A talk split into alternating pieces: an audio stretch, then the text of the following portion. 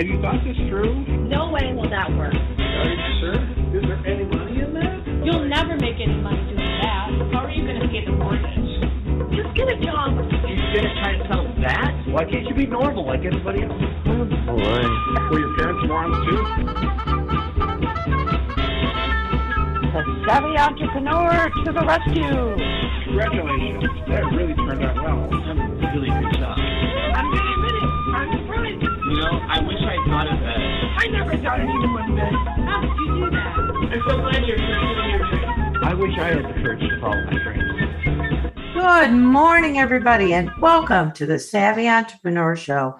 We're broadcasting on WLCB 101.5 FM, based in the greater Chicago, Milwaukee area. If you're an entrepreneur or a small business person, or you're thinking about it, this show's for you, so listen up. I'm Doris Nagel, your host for the next hour. I'm a serial entrepreneur, and I have bombed spectacularly, quite frankly, at many of my entrepreneurial ventures. But I've also helped other entrepreneurs, both as a business consultant and as a score mentor over the years. And so I've counseled lots of startups. And not only have I made lots of mistakes, I have seen uh, lots of uh, other mistakes. And my goal on the show is twofold. First, to help other entrepreneurs not make some of those same mistakes. So it's to inform and provide resources, but it's also to inspire because there are so many amazing entrepreneurs out there who are willing to share their stories. And with me this week is one of those. Her name is Stacey Kohler. She's the CEO and founder of something called the Kiddy Crawler. It's a local Chicago area business, and she's here with me today to share the story of how she started and has grown that business. She says she's the revivalist of the Crawligator, and we're going to hear more about just what that is after 50 years of extinction. And she started the business as a new grandmother. Now, she's not, this isn't her first go around as an entrepreneur. She uh, invented something called the Sandbagger, which was featured on the cover of Government Product News and written about, but her, um, and, and written about in Entrepreneur and Crane Chicago Business, among other things. Her latest business venture, the Crawligator for Babies, has been featured in Inventor's Digest and seen on ABC's World News Tonight with David Muir's Made in America. She currently lives in Lakemoor, Illinois, not too far from me, Stacey. Thanks so much for being on the show this week. And welcome to the Savvy Entrepreneur. Well, thank you, Doris. I am honored to be here with you today. I'm honored to have you, Stacey. Talk a little bit about your business. What is Kiddy Crawler and the Crawligator? What's that all about? Well, the Kiddy Crawler is a women owned early stage startup. Uh, the Kiddy Crawler offers an innovative way to make tummy time fun while promoting natural crawling movements. And we design and manufacture a high quality developmental toy for infants that provides mobility. Interesting. Well, so what made you want to start this business? I know you had a business called the Sandbagger in the past, but that's a long way from uh, that's a long way from an infant developmental product, right? Yeah, that's a wide range from military to babies. So uh, the Crawligator was a toy that I remembered as a child growing up in the 60s. And it belonged to my niece. And, you know, it was I really never saw her play with this thing. It was just one of those things on the kitchen floor that you're always kicking out of the way. But for some strange reason, this funny little yellow toy stuck in the back of my head all these years. I can't remember any other toy, but for some reason, the Crawligator never left my mind.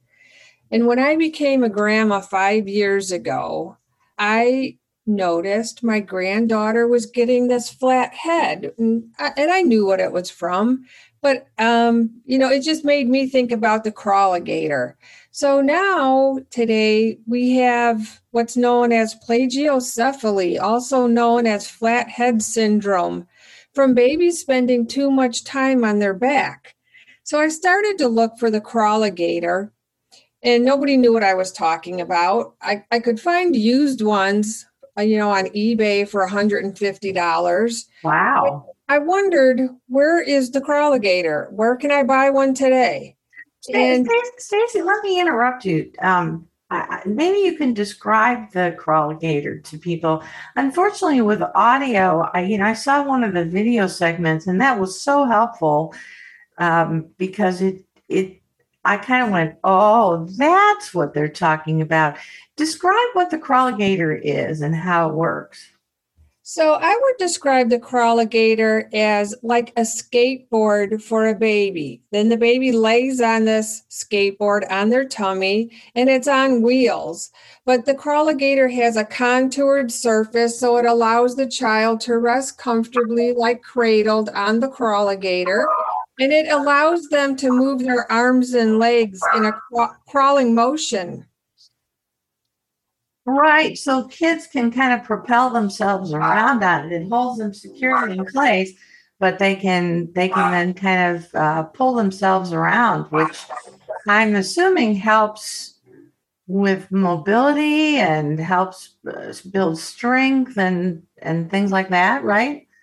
Yes, it provides uh, the ability to have independence and mobility where children before didn't have that. Um, they're now able to interact with their siblings. Um, yeah, it develops gross motor skills, and there's so much. I didn't realize I didn't, you know, understand how important crawling is to children. So when I started to do my research, I became aware of studies showing that there are the importance of crawling and that there are increased developmental delays now.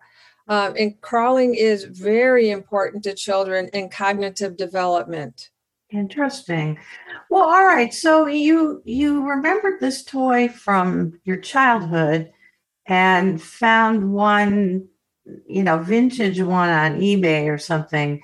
Um, so how did you start connecting the dots about whatever happened to this toy and how you went about trying to revive it. Yeah, so it was, you know, three years of research and development, and a lot of my time was just spent on researching, digging into patents. I, I, I researched the original crawligator through the patent office, and I found the design patent. And I actually called the original inventor, who is still alive in California today, because I thought maybe he's got some crawligators in a storage unit somewhere. Maybe I can buy one of these. And then yeah. I wondered what happened to it? Where did it go? Well, what did happen to it? Why was such a, if it was such a, a cool thing, what happened to it? Why, why did it fall into the, the, uh, the, the bin of neglect, I guess. It kind of sounds like the movie Toy Story. Um, exactly. like that, right? Exactly. cast off to the, the waste pile. All right. So, uh, the crawligator, the inventor of the crawligator, had a license agreement with what uh, Creative Playthings. And Creative Playthings was the company that came out with the wooden blocks that had the letters on one side and maybe a puzzle picture on the other. And they were based out in New York. Well, Creative Playthings then got bought out by CBS Toys, which was a branch of CBS Broadcasting. Well, CBS Broadcasting was not really into manufacturing or the toy business and the product got shelved. And it, this was before there were safety standards. And I'm sure that there was a few accidents with this product because you could tell by the original design that there was a lot of risk of, you know, running over your hands. And I think parents might have not been paying attention and kids fell down the stairs on this. Ooh, yeah. So the product got shelved. And that was the end of the story of the crawligator, as we know it from the original day. So, what I discovered was the patent had run its course, it had expired, and the trademark crawligator was abandoned. And I oh, thought Wow. to myself, as I wanted to revive an old brand, I thought keeping the original name was important to me. And that has proven to be true because I have heard from so many grandparents who remember the original crawligator from when their kids were little, and now they're buying the new crawligator for their grandchildren. Hmm, interesting. Well, on on the face of it, you'd think, well, all right, so there are, I guess what you would say, sort of a rough prototype out there. I mean, you could find and buy an example of one, and the patent had expired and the trademark was abandoned. So I guess on the surface, naively, you might say, wow, well, that's that's easy to get started, right? But I, I'm pretty sure that's not quite the case. Talk a little bit about some of the early roadblocks. Yeah, so laboratory testing was something that I became aware of that now is mandatory. All infant products, toys need laboratory testing. And when the original Crawligator came out, there was no safety standards. So I turned to, I had to create my roadmap in an uncharted territory. So I found an association called the Juvenile Product Manufacturers Association. And this is the association that um, most of the manufacturers make car seats, strollers. Um, and I, I researched this organization and I, I joined as a new startup member because this organization offered benefits to help companies develop their products. They also offer safety testing.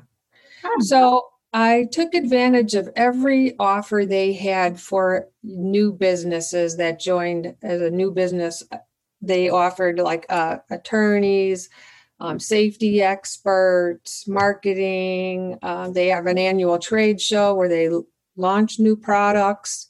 So I was able to get a quote from a from a like a product development company that would take your idea, get you prototyping, get you laboratory testing, and I used that proposal as a roadmap of what I needed to do, what this product had to a- achieve to be able to be eligible for marketing. Hmm. So that was laboratory testing. So I realized who who what laboratories test juvenile products. And Intertek Laboratory in Arlington Heights was one of these third-party testing laboratories for juvenile products. Wow, So- that's that's convenient. That's a hop skip. Uh, it's one of the great things about being in a big metropolitan area, I guess, like Chicago, is that some of those resources are not too far away. Yeah. And uh, you know, when when you are, are a startup and you don't have money, you have to be resourceful and you have to figure out a way to get there. So, you know, the proposal that I received from this company was sixty-five thousand dollars. And that would Wow. So I look at it as though I've saved myself sixty-five thousand dollars and I've learned how to do it. I've learned how to get there myself, right? I can't do this myself, but I know how to get there now. I know what I have to go through to bring this product to market. So, you know, laboratory testing was a challenge and it wasn't, and it was just, I wasn't going to give up. Um, they were going to test, and I had a prototype now. I had a prototype and I would take it to the laboratory and they would test it to the infant walker standard. And I would say, but don't do that because it's it's not going to pass. It's not an infant walker. Okay, Mm. they would they would test it. My my prototype would break and I'd have to take it back to the factory and they would glue it back together for me. And then I would I would come back to the laboratory and I'd say, now we're going to test it again. And they're they said, well, let's test it to the ride on toy standard. And I said, but this isn't a really a ride on toy. But they would test it and it would break and I would take it back to the factory and they would put it back together again. So now through this process, the laboratory has determined that this should ch- th- this should test to another standard because there was no standard for a Crawligator, right? It's not there. There is no other Crawligator on the market to test it to. So we're going to test this to the Consumer Product Safety Commission's Children's Product Safety Standard, and I was pretty sure that we were going to pass this test. And so, in in addition to going through the testing, I also did an uh, design review with the Intertek laboratory. And this is something that costs extra in addition to your laboratory testing. But this just gave me the validation that, you know, they're, they're going to make recommendations that I needed to implement a braking mechanism you know? And so i did that. And and i went through several stages of prototyping as well just because i couldn't afford to make a $65000 mistake on my tooling. Wow. so we yeah. implemented a braking mechanism which is like a gripping pad and again, this was something that I learned through my research of the infant walker standard. I mean, I had an infant walker in front of me and there was this little piece on it, but I couldn't find the language in a patent anywhere. So I'm like, what is this and what is it called? And again, through my research, I mean, I researched seriously. I spent every day researching. Well, you're you're just, I think, giving examples of how um, sometimes things that seem quite simple when it comes down to things like standards and regulatory requirements are are steps that can be um, costly to omit uh, that you have to go through them and they can certainly take a lot more time and cost more than you ever imagined when you start out with. I think that's that's probably true of uh, a lot of different products that entrepreneurs want or are hoping to bring to market. How did you decide, you know, where to manufacture this, and what was that process like? So I had my my old vintage Crawligator. I got it off of eBay, and I started to look for factories close ones that I could go to to sit down and say, this is what I have and this is what I want to do with it. And, you know, there was, I sourced probably one in China and a couple in Wisconsin. And then I found a close little shop right in Palatine, um, very small shop that was willing to work with me because I had no idea what a CAD file was but I could take this. I'd never been really in manufacturing. I had not. I didn't know what custom injection molding was, or so I took yeah. my original Crawligator, and they were willing to work with me. And you know, thank God for them because I wouldn't be here without them. Yeah, um, I, I don't know much either, except that I know that molds for um, in, injection molding can often be uh, fairly expensive. So um, yes, it was a, a sixty-five thousand dollar investment just to do the tooling and the, the mold for the Crawligator, and that's not including the wheels. So, how, I, so I, how did you go about finding all the resources? I mean, so you've talked about the manufacturing process. You haven't talked about, um, you know, any kind of regulatory kinds of requirements or licenses you need to have, or um, other standards that you need to meet. And then obviously there's all sorts of things like marketing and selling. And, and so how did you, how did you marshal the whole, all the bits and pieces that you needed?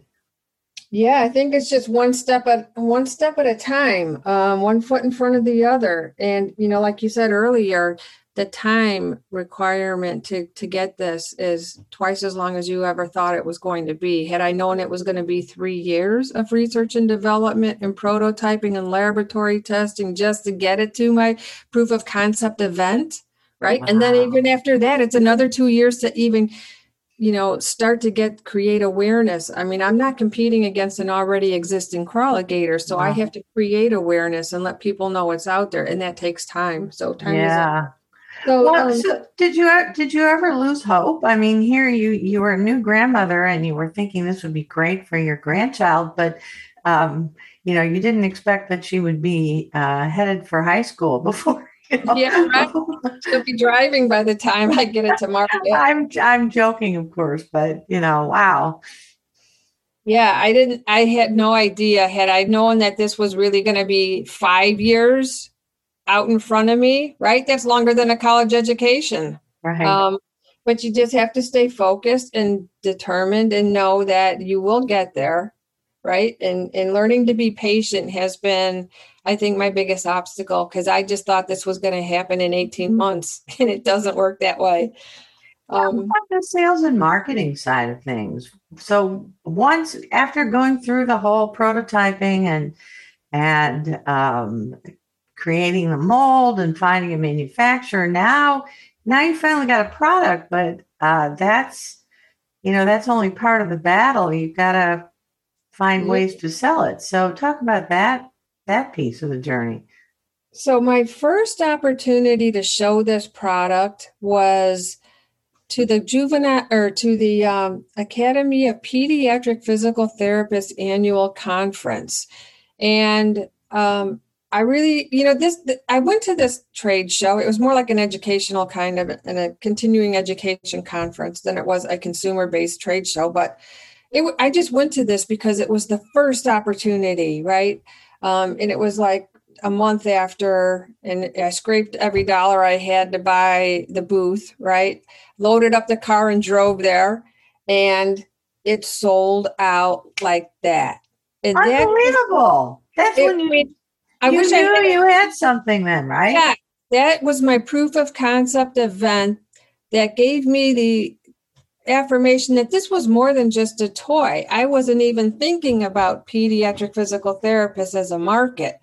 But they, and, and again, these are young girls are still finishing their education, but that just gave me the validation that there is a real need for this. So my next, and this was like November of 2000 uh, 18. So the next opportunity I had trade show wise was, uh, and again, I didn't have a lot of money for marketing, so I'm looking for trade shows. I'm looking because that's all I knew from my previous experience with the crawl with the sandbagger was I would was at trade shows two trade shows a year. I mean, two trade shows a month. So I went to this next show available was called the Juvenile Product Manufacturers Association's annual trade show in Orlando. And I thought, well, this is a great place to launch a new product. And I entered this new product category award and it won the innovation award. And now I have people coming to my booth saying, you know, what is your export price list? Um, do you need a manufacturer's oh, rep? my so that kind of, and I wasn't prepared for that. Um, wow. Like, what's an export price list? You know, and yes, I need a manufacturer's rep. So um, it just kind of took off from there. I, you know, it, it got a lot of a, created a lot of awareness now to other juvenile product manufacturers looking at new products. Um, well, so, so what's your sales strategy these days? I mean, you, you probably have a number of different options or did have a number of different options with manufacturers reps. You could find a distributor. You could hire a bunch of salespeople. Uh, I don't know. that You could do e-commerce, I guess. Um, so, how did you sort through that process? Uh, by trial and error. Um, and, and I learned, you know, at first you thought, yes, I would love to have a manufacturer's rep or a distributor, but um, selling to them at a significant discount um, eats away at your your margins very quickly and yeah. you know I, I, learned that you know selling direct to consumer is the best way to go and again creating um, awareness on you know selling on your website is is was my goal to you know, I had to turn this ship around from selling through distributors and wholesalers at a 40% discount to bringing that revenue stream back to my website and go direct to consumer. So uh, that's what I've been focusing on is direct to consumer, building uh, collaborative relationships with um, experts in their field, um, pediatric physical therapists, and you know just your regular digital e-commerce um, marketing, Google ads, selling on Amazon. You know, we all know Amazon's a necessary evil. it's hard making money because they make it very difficult. Um, thinking about doing a whole segment on, try, on selling on Amazon just because, um, as you say, it's for a lot of businesses, it's a necessary evil. I'd love to contribute on that one. yeah, sold. Sold. So yeah, that's a that's a challenge to to then. I mean, yeah, you you get all the revenue, but then you have more of the expenses of the marketing and the customer service and things like that. Are most of your buyers like pediatricians and and pediatric therapists, or are they just a consumer, you know, concerned grandma or or new mom who thinks it's a neat idea has heard about it? I would say, you know, 80% of my sales are coming through moms and 20% are through the pediatric physical therapists. And a lot of them, you know, the direct to consumer sales, I would say grandparents. I mean, grandparents uh, remember the original one. And they also, I mm-hmm. think, recognize the importance of crawling. Whereas a new mom might look at what we call these containers, like infant walkers and bouncy seats and swings. Uh-huh. They're just things that they're more for convenience, right? But crawling is so important, and people are worried if their kids aren't going to crawl, they're not meeting their gross motor milestones. So, uh, grandparents are a very big purchaser of the yeah, You know, I could see that. It's a great, it's a great different kind of gift to give someone who's uh, who has uh, an infant, right? Because they they kids today have so many toys. Mm-hmm. it's kind of difficult to buy a gift that's unique and interesting. Um, but this one, you know, I could I could see why it's appealing. How has your business grown since it started?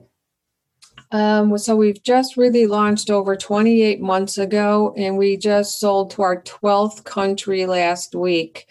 So we have like over 4,000 early adopters who are using the Crawligator. And uh, just, you know, two days ago, I heard from a gentleman who lives in Australia, ordered a Crawligator, and he was willing to pay $85 in shipping. And that was the best rate available to ship to Australia for a Crawligator. So, you know, until I'm selling to Australia through Amazon, and again, to do that, you have to have product testing, safety step, safety testing in those countries. So I have to, be, you know, go through this uh, a third party testing laboratory to meet whatever requirements are in the uh, Australia marketplace. Wow, that's that's a tough um, that requires some tough strategic decision making because you it sounds nice to just say oh you know somebody in australia wants one. I'll just stick it in and slap a fedex label on it. But it's it's a lot more strategic than that i'm gathering which is you, you have to really look at is australia a place where you think you're going to be able to sell more and recoup some of those initial uh, investments mm-hmm. Yes. So as part of our, um, you know, global, our global marketing is to find wholesalers or distributors in these countries, right? But that takes time. So that's like, you know, 12 months from now, hopefully we'll have a distributor in Europe and Australia and Canada. And so we can make it more affordable for people to buy this and not have to pay those heavy shipping costs. Yeah. Yeah. Well, and it, the timing is difficult because shipping costs have gone up everywhere because of COVID, you know, um, and the supply chain has just been, I want, I want to say decimated, but it's been pretty battered and bruised in a lot of places. Have, have you suffered from that too? Oh, yes. It's, it was really bad last year. It seems like it's getting a little bit better, but um, just you know, shipping last year internationally was taking almost up to three months for a person in the Netherlands to get their Crawligator. And so we've looked at other shipping options and, you know, comparing UPS to FedEx to the post office. Um, like you said, by the time the Crawligator arrives, the kid will be driving. So that's why it's so important to find a distributor in these countries. And it's it's the it's the cost of expansion. You know, it's your growing pains. Talk about some of the personal challenges because I know for you, first of all, um, you were a new grandmother, and uh, you know, so it resonated with me Uh, there's a lot of us who have a few gray hairs, a little long in the teeth, as they used to say, and yet we're still thinking about becoming an entrepreneur. Um, I, I don't know if you ever felt like age ever held you back. And second, I know you you went through uh, a tough personal time too, and so I'm I'm thinking that um, people would probably love to hear about some of those sides of the, of your journey as well. Yeah, so I think starting a new venture later in life actually kind of kept me young. I'm having to learn new things. I mean, when I came out of high school, we didn't even have computers. And so Me either. it, it, it is a little tough and it is a little challenging. And I'm kind of behind the ball when it comes to Facebook and social media, right? But um, this has kept me younger. I mean, I think what would I have rather just retired or would I rather stay active and learn new things? And I always look as this the challenge as an opportunity to embrace something new, right? So, um, and you know, trying to do this on your own later in life without having the support of a spouse is very challenging too. But it just gives me, again, it fuels my desire to want to reach my goal here. It kind of just inspires me to work that much harder. Well, you know, it, if you're willing, um, I think it would be interesting to share a little of your your personal circumstance. I mean, you were involved in inventing the sandbagger, and it was, well, what I could tell, doing some research, pretty wildly successful. So uh, that should have set you up for life, right? Yeah. So, you know, the the sandbagger was easy back then because I did have the support of a husband and I had the support of a secretarial support as well, where I was able to just get out there and sell and be on the road and go to every National Guard's annual conference to become a legislative priority. So, and now, you know, I was married 35 years and, you know, on our 35th wedding anniversary, got divorced. and so now, um, you know, having that what people might consider as a struggle, I looked at that as um, something that actually gave me more motivation to want to work harder and stay focused and um, just keep me on track. And, you know, it gave me something to focus on. It gave me some, the Crawligator gave me something to stay focused on. Um, and if you want to consider it as a distraction from what was really going on, um, then it was a great thing for me to just continue to push forward. You know, I I love your story because I think there's an awful lot of folks who are older who would like to still be contributors and um, let's face it it is difficult for people in their 50s and 60s to find meaningful work in companies. There is age discrimination and um, I, you know i also think there's a lot of folks who are who are older and have some experience that would like to maybe follow their dream, right? So uh, a lot of people have thought about a business, and you reach a point in your life, maybe your 50s or 60s, where you say, if not now, when? You know? Um, and similarly, I, I think there's got to be a lot of women out there who are, you know, struggling financially and um, are are picking up the pieces of uh, of whatever uh, bad things have happened in in in their life. And um, you know i just i think your story is just so inspiring. And so i hope i hope it's resonating with with some of our uh, some of my listeners out there. Well thank you doris. And you know um, to your comment about struggling financially you know i always told myself that's you know not having money should not be an excuse for not doing this because to me, I look at that as an advantage. And let me tell you why. Because when you don't have money, you can't make a mistake. You know, when you don't have money, you have to think outside the box and say, how can I get this done without money? I mean, I worked on this project for three years, and every day I tell, I started my day by saying, what can I do to move this project forward that doesn't cost money? Because I didn't have money but I continued to stay focused. A lot of times it was just research, right? Look what I discovered today. Look what I discovered how important crawling is. Look what I discovered today. I found this great association who offers these wonderful benefits. Well, you've given a couple of examples of how you were creative about it. I'm sure there are others. Uh, share share a story or two of just how you um, you, you maybe took a less traditional path or uh, found a way to do something that just didn't cost as much or maybe even was free. Oh, you're going to love this one. so, and so it's the it's the you know the Friday before Christmas in 2019, and I've been struggling to grow this crawligator, and I'm kind of a little bummed out because maybe my Amazon sales weren't what I was hoping they would be.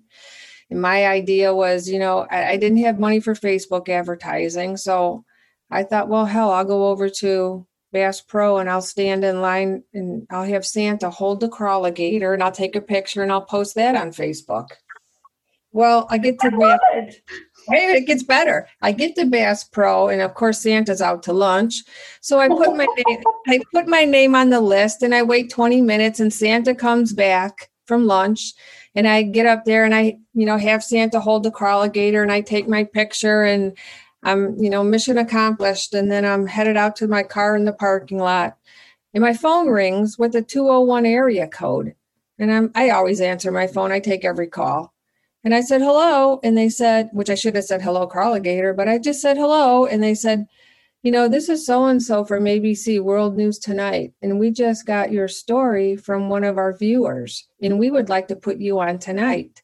And I'm thinking to myself, Oh, wow. holy crap, did he just say tonight? Like, it's it's already one o'clock in the afternoon, which means it's two o'clock in New York. And you know, World News Tonight with David Muir. I love watching that Made in America segment when the Yeah. whole company gets together and they hold up the little flag and yay.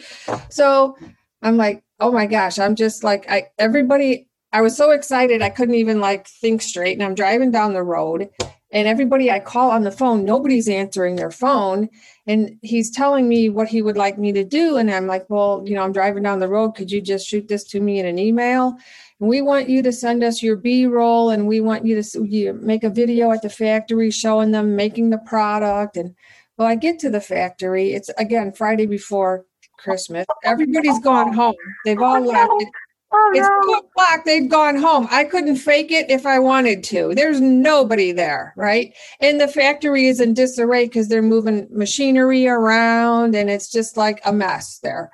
So now people are coming back from lunch and I'm all excited. I'm like, I'm walking in circles because I just can't even think straight because I'm just so excited. I have no idea what a B roll is, right? I don't even have Dropbox on my phone.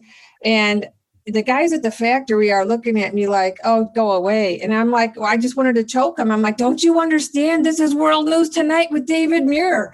And I'm like, this has got to happen. I mean, so I just had to calm myself down and take a deep breath and just say, you know, you're going to make this happen. This is an opportunity of a lifetime. This is a Christmas miracle.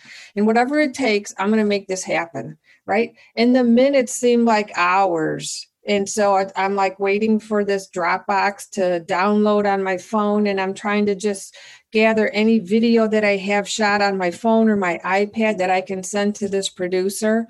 And um, one of my mentors is saying, Well, gee, Stace, can't you ask them to give you till Monday? And they said, No, this is the last day that we run this segment. This is the last episode of the, it was all about that one Christmas gift made in America this year. And so the I mean the and even up until 15 minutes before they went live, the producer is still asking me questions like, what's the name of the little boy in the video? Or did I know him? And I'm like, no, but his name is Paul. And it when it went live, my phone blew up because I have my phone synced with my website This is like Miracle on 34th Street. You Oh my God. movie out of this. It was, as I swear you could make a movie out of my whole story. so then my phone is blowing up constantly from that little 30 second airing. I got 400 orders, and I would say ah. the majority of them came from grandparents. And it was me and the fact, and, and people didn't expect to get their order by Christmas, right? But Right. it was me in the factory uh, because nobody else was there. It was just, and I was, you know, I would be up till two or three in the morning printing off uh, packing slips and shipping labels because I didn't even have a label printer. I mean, I didn't have the forethought to think what was going to happen when this happened. It just happened so fast that I didn't have time to plan. I was just in reactive mode, trying to get, you know, I would be up at the factory at five o'clock taping labels and packing slips to these boxes to get them. And then I had Oh, to hire my. a friend with a pickup truck to get them to the post office because I didn't have enough time to plan a scheduled pickup by the For post office. 400 orders. Oh my And again, goodness. it's like again, it's it's um Saturday and Sunday, right? So we're just trying to get the orders out. But that was a great story. That was a wonderful experience. yeah, you do what you need to do. Yeah. Well- so What what would you say has been the hardest thing about starting up this business? learning to be patient learning to be patient and to you know be able to ride those emotional highs and lows of entrepreneurship because it can be a lonely journey and they always say that but you don't really realize it until you are in it and you're like well heck if i had known it was going to take me this long or if i had known it was going to take uh, you know three times as much money as i thought it was going to take like i just thought this was going to happen all by itself i thought i could do this on $2500 and it was just going to take off well it doesn't work that way and there's a lot to it i mean in the old days we used to do direct mail marketing and go to trade shows well now with covid there are no trade shows and direct Yeah. mail marketing is long over and it's all about social media Right. Right. That very different world. And and so the flip side of that, what's been the best part? Hmm. I would say the the emotional highs and lows. the best part is, you know what? I get a real rewarding feeling when I see that the Crawligator has made a difference in some kids' lives. There are a lot of kids with developmental delays and special needs where they never had mobility before the Crawligator. So do you get do you get um do you ever get notes or video or anything from customers who tell you?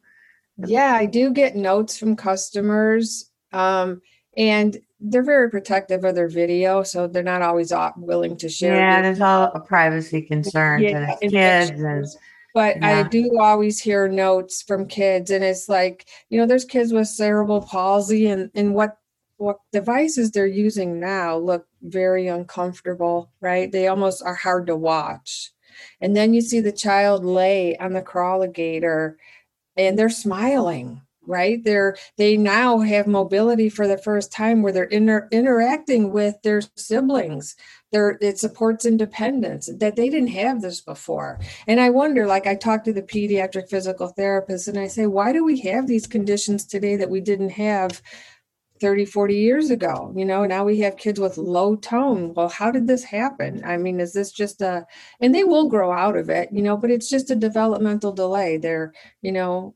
um low tone means they have low muscle tone. And when you watch these kids um they're kind of just don't have the muscle strength to even crawl or they just sit there like um and so now the crawligator will help them support independence help build strength help them learn to you know I, I heard from one pediatric physical therapist the other day. She goes i don't use the crawligator for crawling.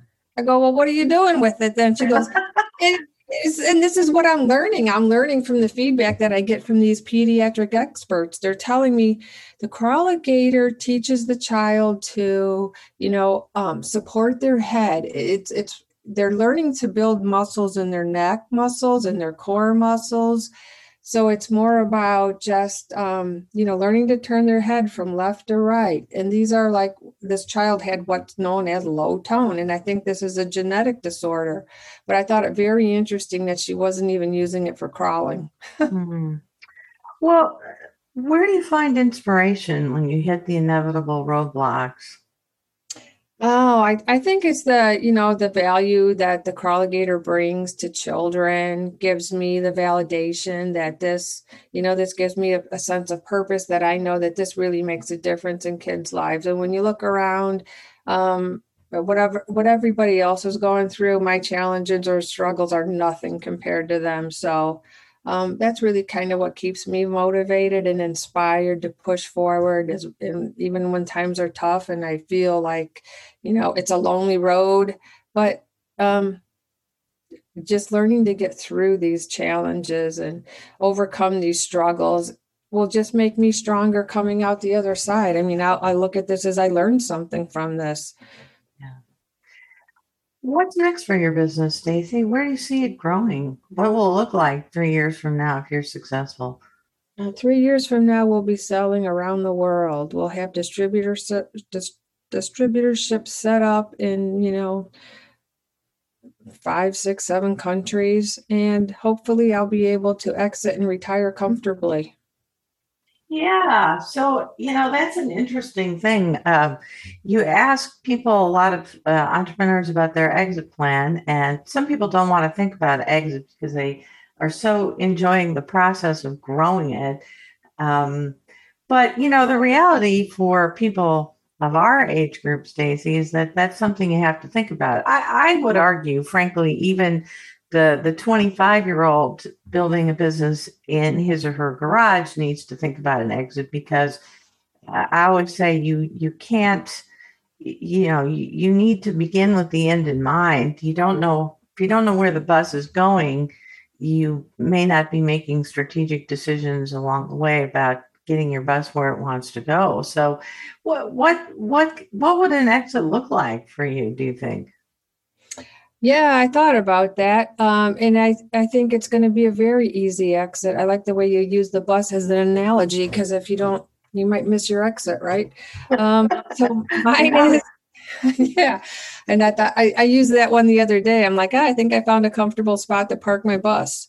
Um, so my exit strategy is to build this to a multi-million dollar company and and sell it as a product line buyout to one of the top 12 juvenile product manufacturers or toy companies. Yeah i could see that too.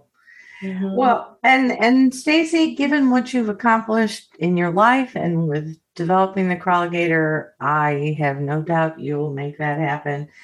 Looking back on your journey though what advice would you give to other entrepreneurs who are just starting out, especially women entrepreneurs?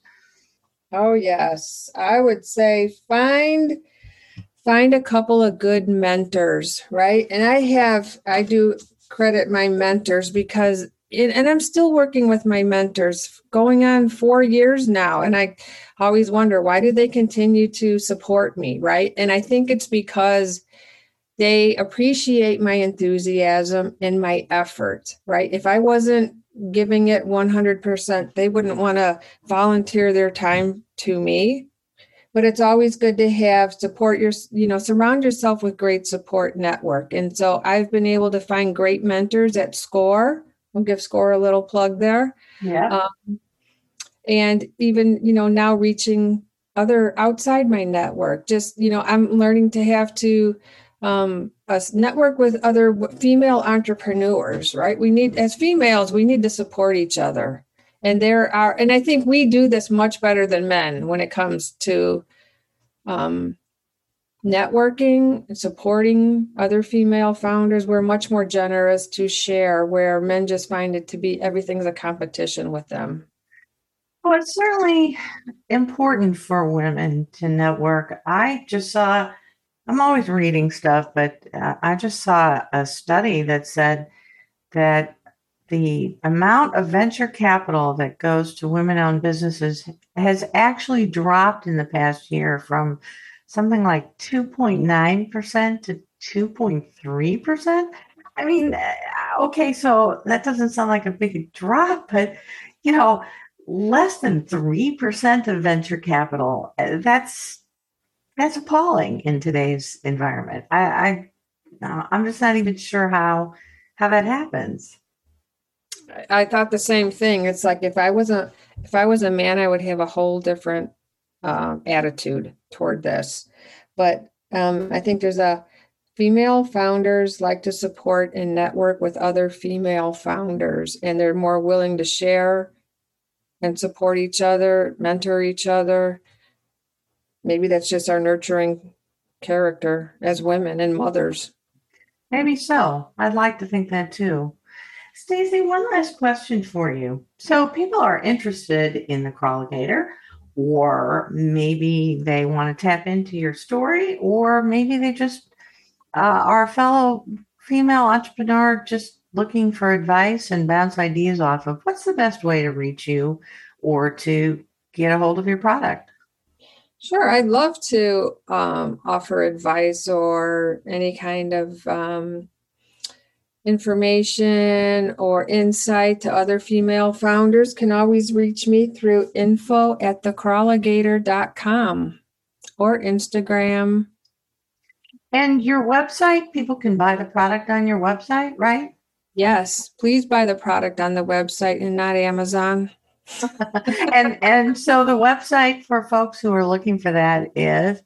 Www.crawligator.com and that's spelled C R A W L I G A T O R.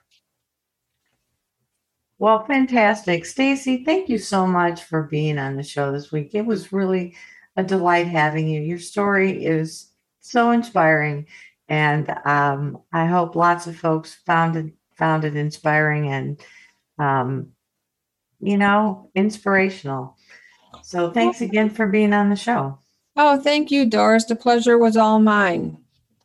So that's our show for this week, folks. Thank you so much for listening. And thank you again to my guest this week, Stacey Kohler, the CEO and founder of the Kiddy Crawler and the inventor of the Crawligator for infants. Now, you can find more helpful information and resources on my website at globalocityservices.com. There's a library there of free blogs, tools, podcasts, and other resources.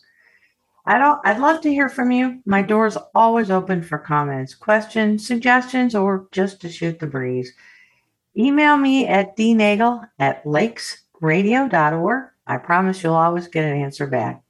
Now, be sure to join me again next Saturday at 11 a.m. Central, noon Eastern. But until then, I'm Doris Nagel, wishing you happy entrepreneuring.